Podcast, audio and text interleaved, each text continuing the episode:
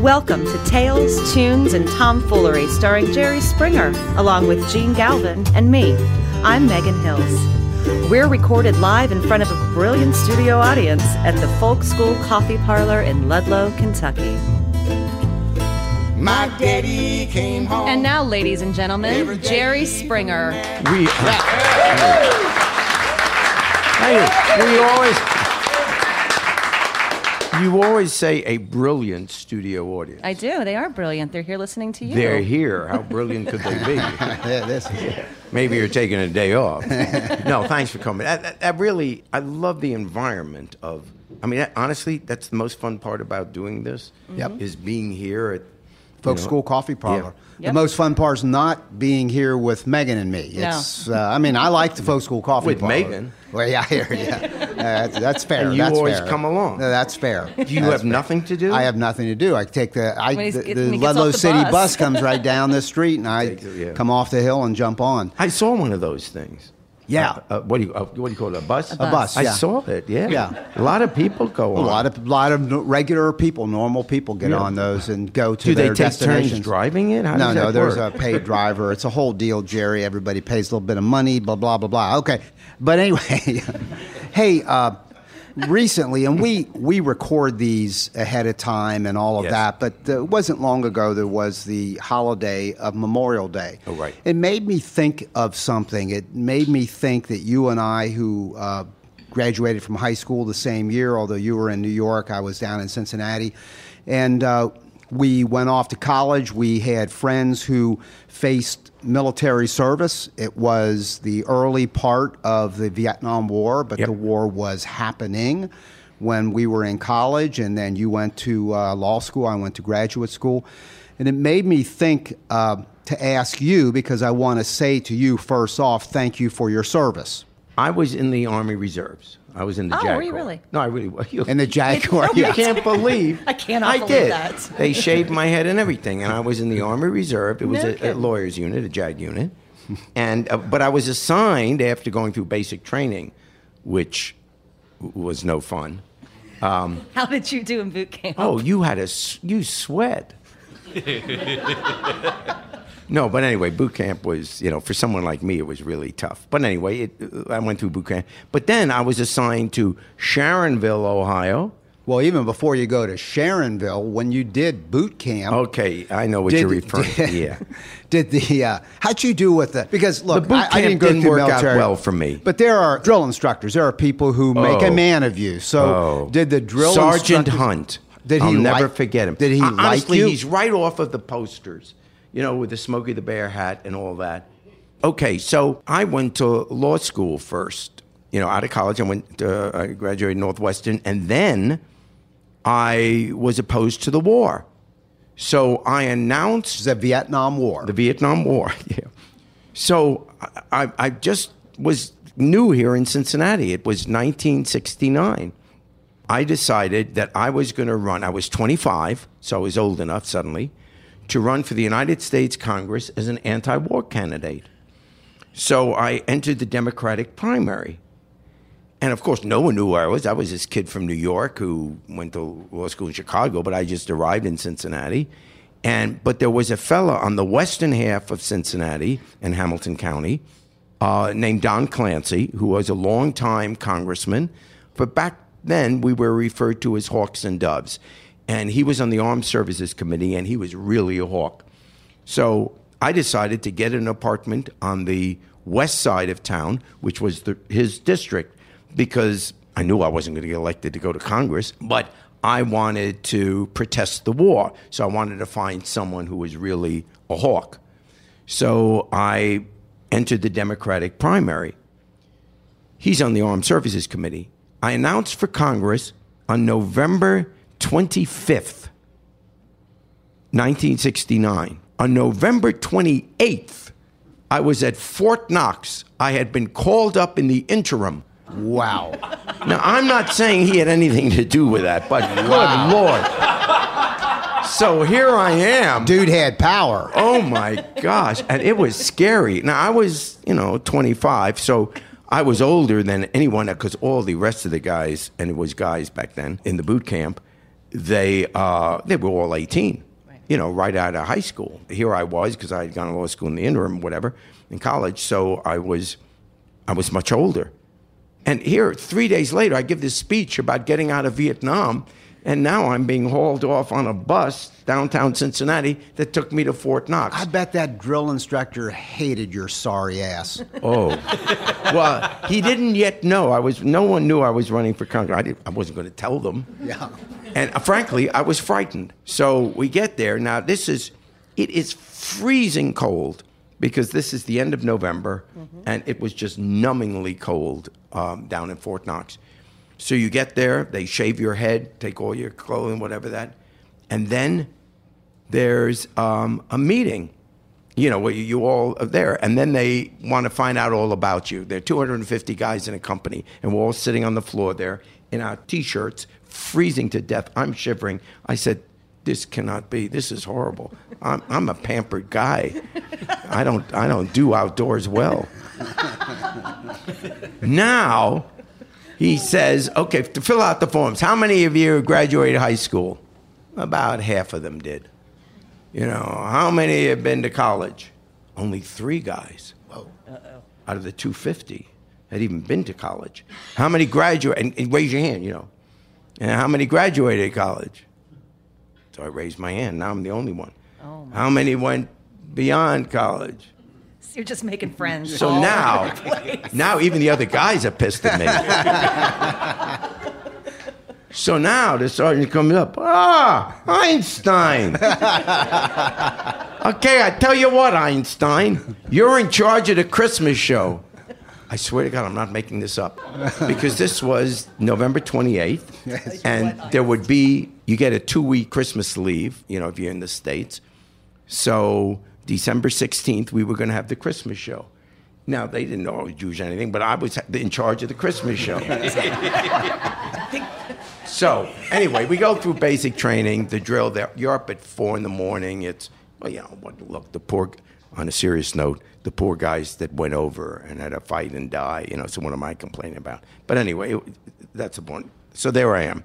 Now, it's the day of the Christmas show. And, you know, I asked the guys, anybody can do anything. A guy could play the guitar, another guy could, whatever. They sang, they did that. So I get up there to do my, in the opening act. Now, I'm not in show business yet. You know, I, what, I went to law school. I knew nothing about it. But I figure I'll go up and tell some jokes. Oh, and I said, we got a lot of talented guys. You know, unfortunately, none of them could show up, but we got a lot of talented guys here. and later on, one of the drill sergeants, referring to Sergeant Hunt, is going to come up here and do an impersonation of a human being. Whoa! The guys loved it.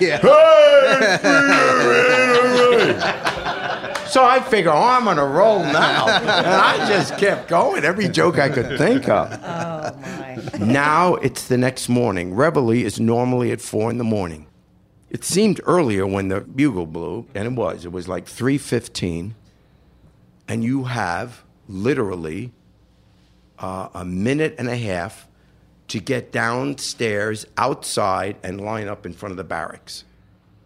Two hundred and fifty guys, freezing. You don't have time to put on sweaters and. You just go down there, and we're there all shaking. Two hundred and fifty guys, and he starts at the end of the line. The Sergeant did, the drill sergeant? Sergeant Hunt. And he goes up with his big smoky bear hat and he looks you right in the face, starting at the end of the line, the first guy. Are you a dickhead? and the guy would stand there and go, No, sir. And then he'd move to the next one. Are you a dickhead? No. Well, there are 250 guys. I'm somewhere in the middle. So let's say 75 guys in, he comes to me and I figure I know the drill now. So he's right in my face. Are you a dickhead? And I go, No, sir. But he doesn't move. he said, I said, Are you a dickhead? no, sir. Now I'm starting to figure it out. Are you a dickhead? Uh, yes, sir. You damn right, you dickhead. Get down, give me a hundred push-ups. A hundred push-ups. and nobody is going up back to the barracks until you do a 100. So now the whole company is really pissed at me. And good Lord, I've never done a knee bend in my life. I'm trying to do 100 push ups. It went on forever. And he's screaming at me. He's down on one knee, his face in my. Oh, it was horrible. This And get to go inside. for the rest of boot camp, I was dickhead. They gave me, they gave me every worst assignment you could get, except here's the end of the story. I had been the head of the campaign to lower the voting age to, at that time, 19 in Southern Ohio. And we won down here in Southern Ohio. One night, I gave a speech at the Democratic County dinner in Hamilton County, and the guest speaker was Birch Bayh, uh, at the time the senator from Indiana. So he was the main speaker, but they let me get up there for two minutes to give a talk on why we have to lower the voting age to 19. I, you know, I said it should be 18, but on the ballot it's 19. How can you send these guys off to fight and die for you, and you don't even let them have a say in what our policy should be? It's disgraceful. Blah blah blah. Well, the speech was well received. Birch Bayh was head chairman of the Judiciary Committee. So while I'm at Fort Knox in basic training, one day, this is now January, one day we line up every morning as we do. The captain, whoever it is, says, Private Springer. Not Private Dickhead, but Private No. Springer, yeah. Private Springer. What? No. Do I have a brother? yeah. he says, Come with me. So they put me in a Jeep and they take me to the commanding general of Fort Knox. Wow. Birch Bayh had sent a request for me to come to speak before the United States Senate, the Judiciary Committee, on the constitutional amendment to lower the voting age. And that day it was Ted Kennedy, then me, and then Allard Lowenstein. I don't know if you remember Allard. He tragically was murdered years later by a crazy client. He was a lawyer, but he was very big in the anti-war movement, a real, you know, a real star of the movement. So here I am against the war in Vietnam, and that was my military. wow. When you got back, did they treat, did uh, Drill Sergeant treat you differently? Unbelievable. Sergeant Hunt, he was scared because, you know, the military is scared of anyone in Congress because back then, you know, you control the budget. So he didn't know. I mean, he didn't know I wasn't going to win or anything like that. I was treated, and then all the other guys would come up to me if they wanted something done. Hey, could you talk to, you know, because they were as nice, uh, nice as could be to me. You know, it was a t- tough time, and I'm with you. I look back on that era of like there are men uh, and some women as well, but mostly men who we both knew who served, some of whom died, and there were a lot of people who just went. It was and they may have been conflicted, but they answered the call. And I was the same situation. I do I go to Canada because I did not believe in the war. My path was uh, I went into education where I met a lot of guys who were there till they were 26 because that was the magic year. This was right before the lottery. And then when their 26th birthday came, they quit teaching and they went off to their quote unquote real jobs. A lot of them as attorneys, by Yeah. the way. I stayed in the profession and did a full career and have, you know, w- wish I could do it again. I loved it, and worked in urban areas, etc. But you could do daisy chaining, as we called it back then. It was a kind of slick method of draft dodging where you would go from, I had so many deferments occupational, student, graduate school, I, Vista, occupational again. I never had education. that. I mean, right right out of law school, I became one A.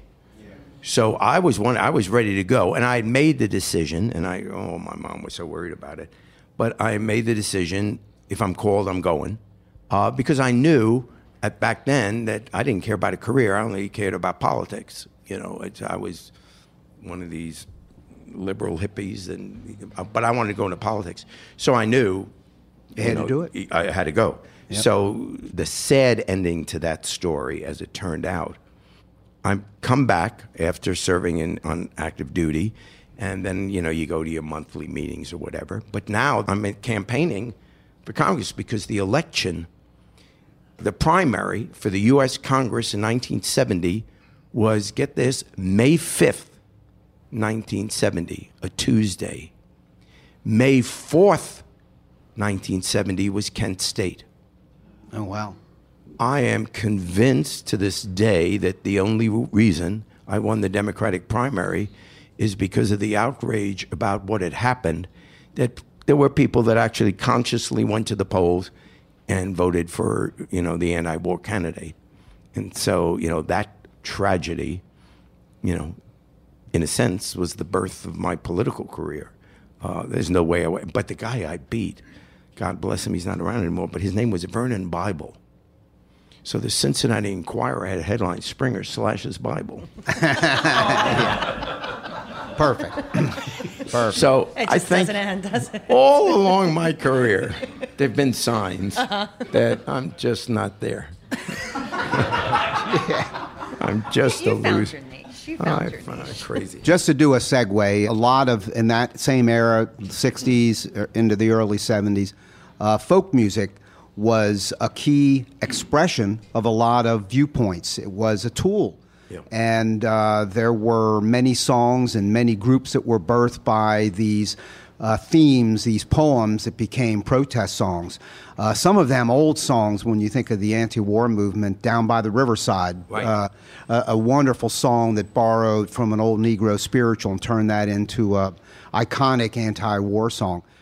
But when I hang out, which I do regularly at the Folk School Coffee Parlor, and I sometimes talk with uh, the man sitting to my right, who is Casey Campbell, who is a member of our team, doing a great job as our music coordinator because he's wired into, he's a singer himself, a performer, wired into all these groups, including the one uh, group, we're, uh, duo we're going to hear from shortly. Casey and I were talking the other day about the resurgence of folk music in this era. And Megan, you can speak to this too as a young person, because Jerry and I, you know, found this music back in the 60s and into the 70s and even sort of coming over a bit from the 50s. Kingston Trio, right, Jerry? And Pete Seeger and the Weavers that go actually back into the 50s. Casey, I wanted to ask you, what do you see happening today when I talk to you and you bring in this, this stream of uh, folk singers and songwriters as well, and they're all young people. What do you think is driving what I think you and I agree is a bit of a resurgence of folk music in the year 2015? Is something going on, and if so, what is it, and where does it come from? Well, uh, I certainly think something is uh, happening in this music. I, I think it's been probably 15 years in the making. Okay. Uh, a big, a big marker as far as the mass, the, the mass market appeal is uh, the movie "Oh Brother, Where Art Thou?" the Coen Oh, brother yeah. feature. I'm sure most everyone is familiar with that. That movie, I think it really sparked an interest in this old time uh, sound. There are sort of subgenres in folk music. You have your Stanley Brothers and Flatt and Scruggs kind of bluegrass, and that's not so much what we're really talking about here. It's more of the uh, old traditionals, just like uh, Goodnight Irene that we are always going out on. Those guys that really lived that Dust Bowl life, that really wrote hard scrabble folk music. You know, folk music, music for people who work for a living and who can understand these stories. And uh, the Oh Brother Art Thou sort of touched on uh, both genres of that the refined bluegrass and then that real old traditional, thick harmony, vocally driven, story driven kind of music. That's sort of what we really cling to here. We love those old songwriters.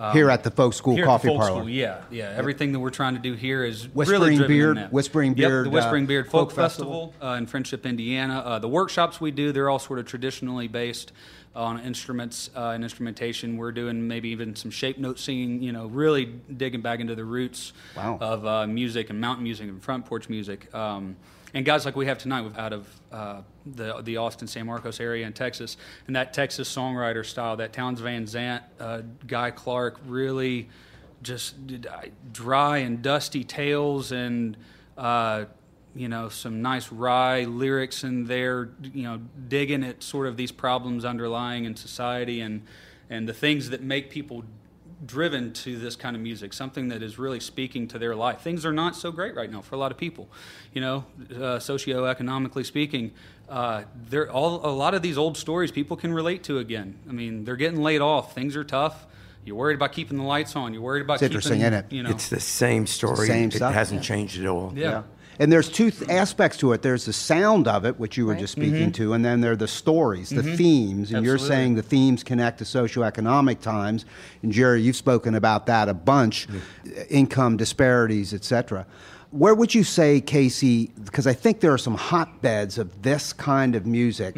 You and I've talked about Greater Cincinnati, Northern Kentucky is legit one of those hotspots. I, I absolutely agree. Lots of quality groups coming out of here. And then wouldn't Austin, Texas, San Marcos, that whole area be another spot? Would Oh, Asheville be another spot? Yeah, Asheville's really been uh, hip to that scene for a good while. Um, uh, there are, I'm trying to think of some of the cities sort of along the Jalopy way. Theater up in Brooklyn Yep, would be a Brooklyn, spot, Uh. St. Louis has the St. Louis uh, School of Folk Music. Uh, Chicago, of course, the Old Town uh, School of Folk. Yeah.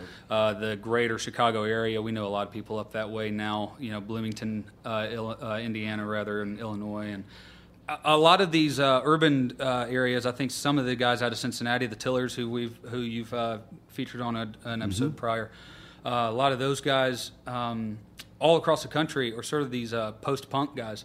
They're coming out of uh, punk music, harder, really hard-driven music, and uh, I've talked to a couple of those guys, and I think some of some of the draw of folk music and the real traditional stuff is sort of a devolution of music in general. Uh, anybody who listens to pop radio can understand how much computer driven the music is these days. It's very polished. It's very It's manufactured. cardboard Yeah, box yeah, kind of music. yep. And uh, you know, talking to uh, Aaron Guile uh, of the of the Tillers, the bass player, we were talking one day, and um, you know, they started in this grungy music, which is kind of minimal on its own. Punk is really about you know expression, and uh, as the music kind of evolves and your tastes evolve, and so it, the the whole the whole genre just keeps feeding itself back to this really I don't want to say primitive, but something very traditional about the sound, the emotion, uh, just the that stomp your foot and say something kind of kind of music, you know.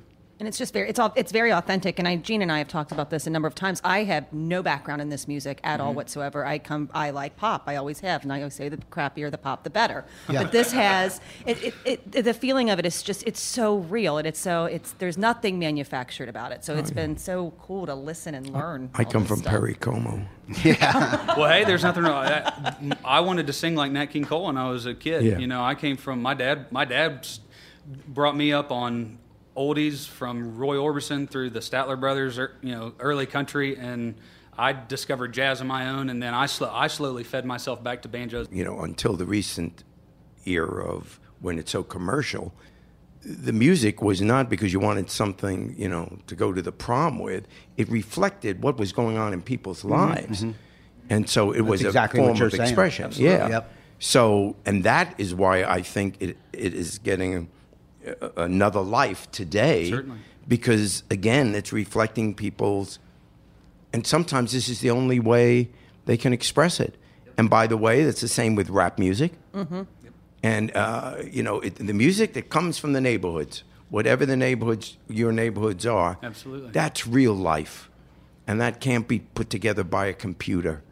And, and, that's what the soul is here. You know what the cool thing place. is, Jerry? When you and I talked first about doing a podcast, and then we kind of got into this idea, let's add an element of music, and we said, let's just do the kind of music we like, which is folk music. And we were thinking back to the stuff we knew as kids. And then we found that the folk music we're doing, which you and I love as much as anybody in this room every time we do it, they're all young people, Yeah. all doing their versions They're just of like things. us. There, there's no listen. We just reach across this this cultural uh, chasm. Yeah. it's it's spectacular. You're totally right. And we didn't exactly predict that, but it, and that's No. a credit to Casey because he's the one wired into all those groups. First of all, Oh, thanks, yeah. Casey, Yeah. for your word. Thank you. We're going to do one uh, other shift, Jerry, uh, and we then are going to hear some music uh, from this wonderful group out of Texas, San Marcos, Texas. Uh, as we roll through the summer, the Supremes, the Supreme Court justices, are going to make a statement or maybe take some action or maybe take no action on the Affordable Care Act.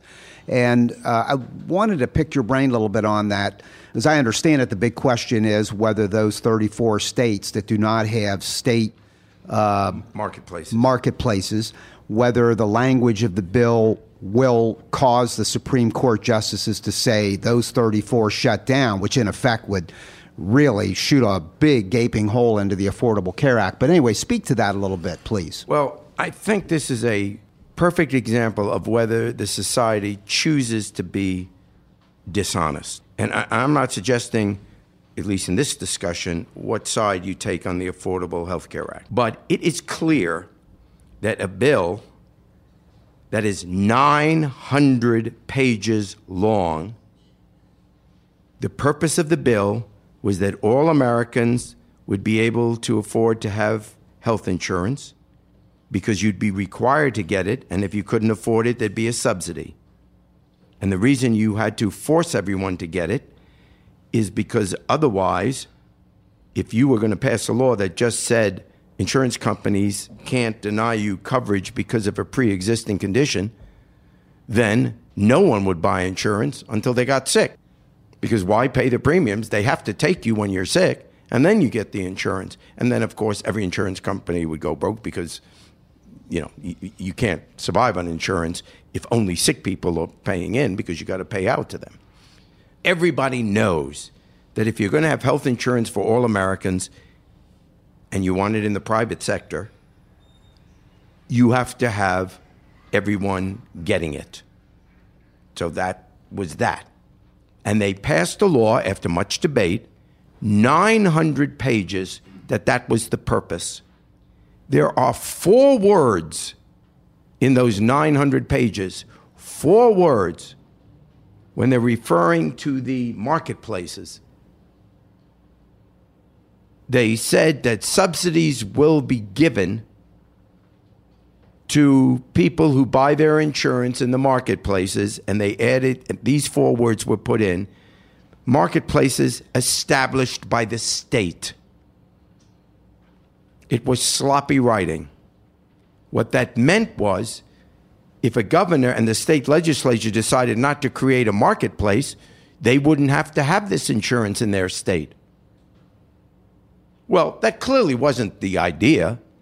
So 33 Republican governors, there are 34 states, but one of them has a Democratic governor, I think Delaware. 33 Republican governors decided because they don't like Obama or they don't like the president or his plan or whatever, that those states will show them we're not going to set up a marketplace. Let the federal government set up its marketplace, which the feds did. But then some lawyers or politicians looking for an excuse to throw the whole thing out found these four words and got to the Supreme Court and said, This law does not permit you to give subsidies to people unless it's a marketplace established by your state. So if you live in a state, as Ohio does, for example, that doesn't have the marketplace, you can't get the subsidy.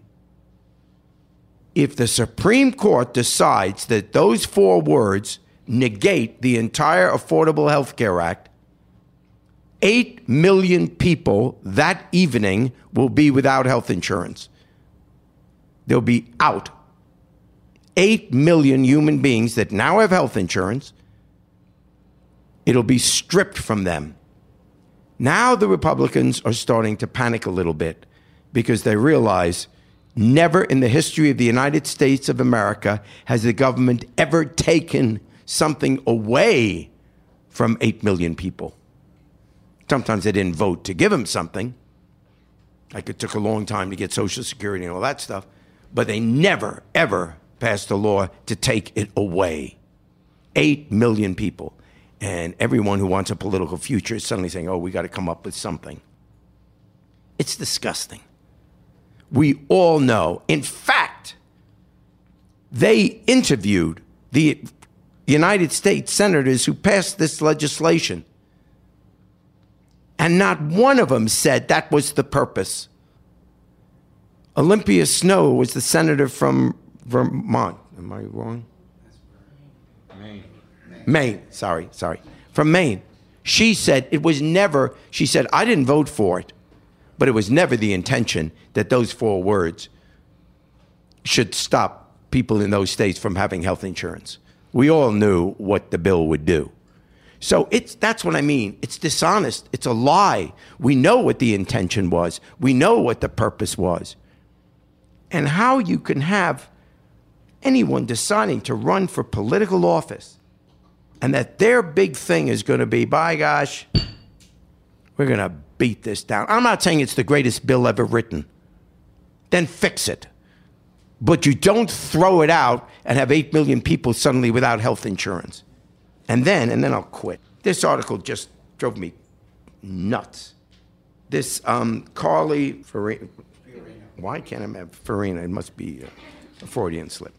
Okay, and, and I'm, she's just one. So I'm not just picking on her, but a bunch of them. She gets to speak to this uh, group in Iowa, and by the way, was a real hit. They loved her. They, she was the most popular one there, as it turned out. And she starts making jokes about the Affordable Health Care Act. Boy, it it was longer than the ha- Harry Potter series and not as interesting. Ha ha, and they all laughed, and all these people making fun. And then she talks about her own personal life, figuring this will be a real tearjerker, and how, you know, she lost a stepdaughter and she had uh, she had breast cancer, and just tough things that happened in her life, and how Jesus came into her life and all that. And what part of her? You know, here she is appealing to these people. Look at the tough time I had. And it was tough. Any one of us who's had tragedy in the family, we know that. I'm not belittling that at all. But what kind of a human being are you that you can get people's sympathy for what happened in your family and screw the 8 million people? You don't think any of them have cancer? You don't think any of them are going to get sick? Lose a child? I mean, this is a question of decency. It's not a question of legislation. We know how to fix the bill. Fix it. But while you're fixing it, don't take health insurance away from any family. It is disgusting. And don't tell me you have this great belief in God and caring and being a decent human being and then say you're okay with 8 million people suddenly not having health insurance. Can you imagine if it was your family and suddenly there's a great, and you can't afford it? And you love your kid, you love your wife, you love whatever, and you can't take care of her because you can't have the insurance? What's wrong with us? And these people want to be president? How dare they run for political office? I'm not hoping that they lose. I'm pissed off that they're running. If you don't care, don't run. That's Jerry Springer coming to speak at your Democratic dinner yeah. next month. I hey, think we have- that we can do better. you you don't know the Constitution clearly, do you? Since you were born in that, weren't you born like an elevator shaft or something in London or it something? It was a subway. Well, okay, a subway stop. All right, okay, okay. I, I, and I was born in England, and I left when I found out I couldn't be king. Yeah. And now I come here to America. Find out you can't be president. I can't be president. yeah. You think uh, you're upset? yeah, all right. hey, it's real exciting tonight. We have uh, Adam and Chris Carroll from San Marcos, Texas, to perform a song that one of them wrote. Maybe you'll tell us uh, that uh, Adam wrote called uh, Bernadine. Correct? All right. We'll take a listen and then we'll chat afterwards.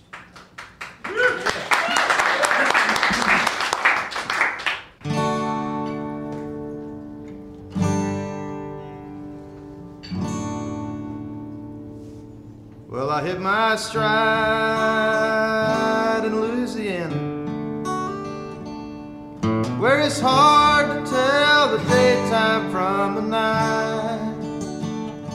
I placed my bets, I saw the faces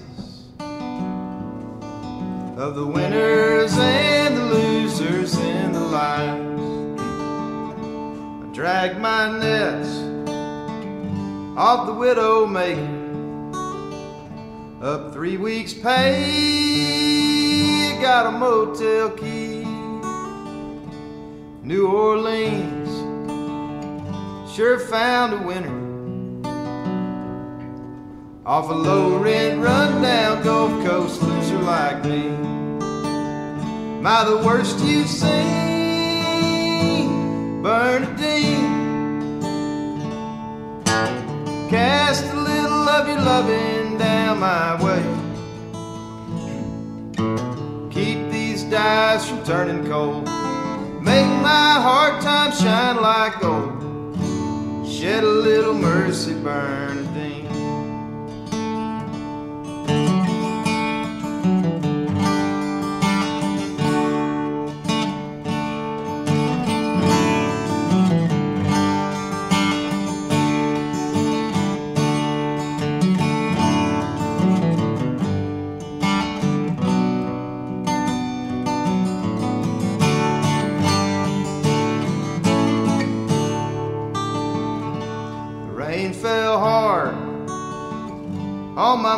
Window. The night gave in along the Pontchartrain. Ran with little Joe, lost all my money. I got whiskey and salt water running in my veins. Saint Bernardine, please don't forsake me. You gonna help me, help me find my way. If these hard times, if these hard times don't overtake me, I'm gonna cast my nets into Galveston Bay. Am I the worst you've seen? Hey, Bernadine, cast a little of your loving down my way. Keep these dyes from turning cold. Make my hard times shine like gold. Shed a little mercy, Bernadine. Am I the worst you've seen? Hey, Bernadine. Cast a little of your loving down my way. Turning cold. Make my hard times shine like gold. Shed a little mercy, Bernadine. Shed a little mercy, Bernadine.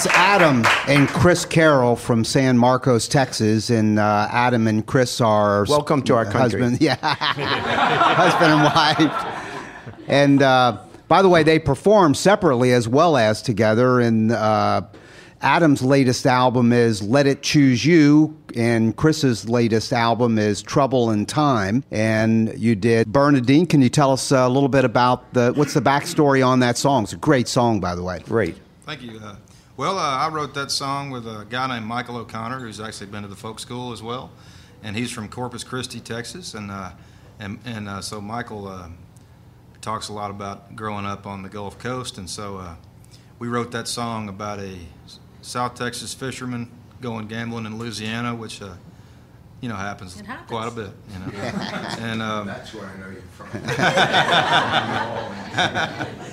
And uh, but uh, we found Michael and I found out that Saint Bernardine is actually the patron saint of uh, compulsive gamblers. Uh, that's interesting. And so uh, and and I think other things too, like chest pains. Heart. Yeah, it's interesting how they They how they yeah, you know Lose cross house, those lose over. Yeah, Start chest pains. I guess. Yeah. Um, so now, do you are you guys out? You're out touring. That's why you're here. I know you performed here at the Folk School Coffee Parlor on Sunday, as I recall. Yes, sir. Um, but are you f- both full time performers and songwriters and entertainers? We are. Adam, you know, uh, imported me from Canada. You mentioned Canada. Yeah. So I am uh, allowed to stay here. The Homeland Security said it's okay. So, Yeah, it's so great. and then he said I could ca- get the car and go with him and travel around and play music. At first, I wasn't allowed to sing unless everyone was having fun because I was on a pleasure visa, which meant I was allowed to work here. So, so but now, now you can be miserable and listen to me sing. And these guys, you know, thank you, the Folk School Coffee Parlor, and everyone here that has helped us come to Good. Cincinnati and Kentucky area to play and be part of this. Like it's it's really neat. You know, I, I got to put a shout out to Ian and, and Lynette Matthew who who came. They drove all the way from Cincinnati to come to an Adam Carroll show in, in Corpus Christi. Wow. Wow. That's dedication, and now that's why we're here. So isn't that neat? You know? It is. And that's what's going on with this with this community of music. It is, I'm glad you uh, mentioned that, Chris, because uh, that's all part of what's happening with this genre. There's something going on, and it's got just a great vibe to it. And this place where we record this is part of that vibe and that sort of commu- uh, that spirit that you just described. It's wonderful. Uh, we're hoping you guys know uh, Irene Goodnight, and if you do, if you would take us out on that, and Jerry will, sing a verse. Thank you for having us here. Today. You are very welcome. Yeah, it's wonderful.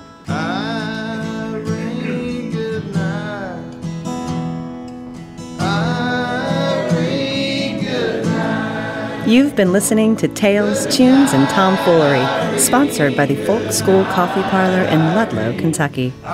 Thanks to Patrick Kennedy for writing our opening song, and to you for listening. Hope to see y'all again real soon. Stop gambling. Stop rambling. Stop staying out late at night. Go home to your wife and your family. Sit down by the fireside light.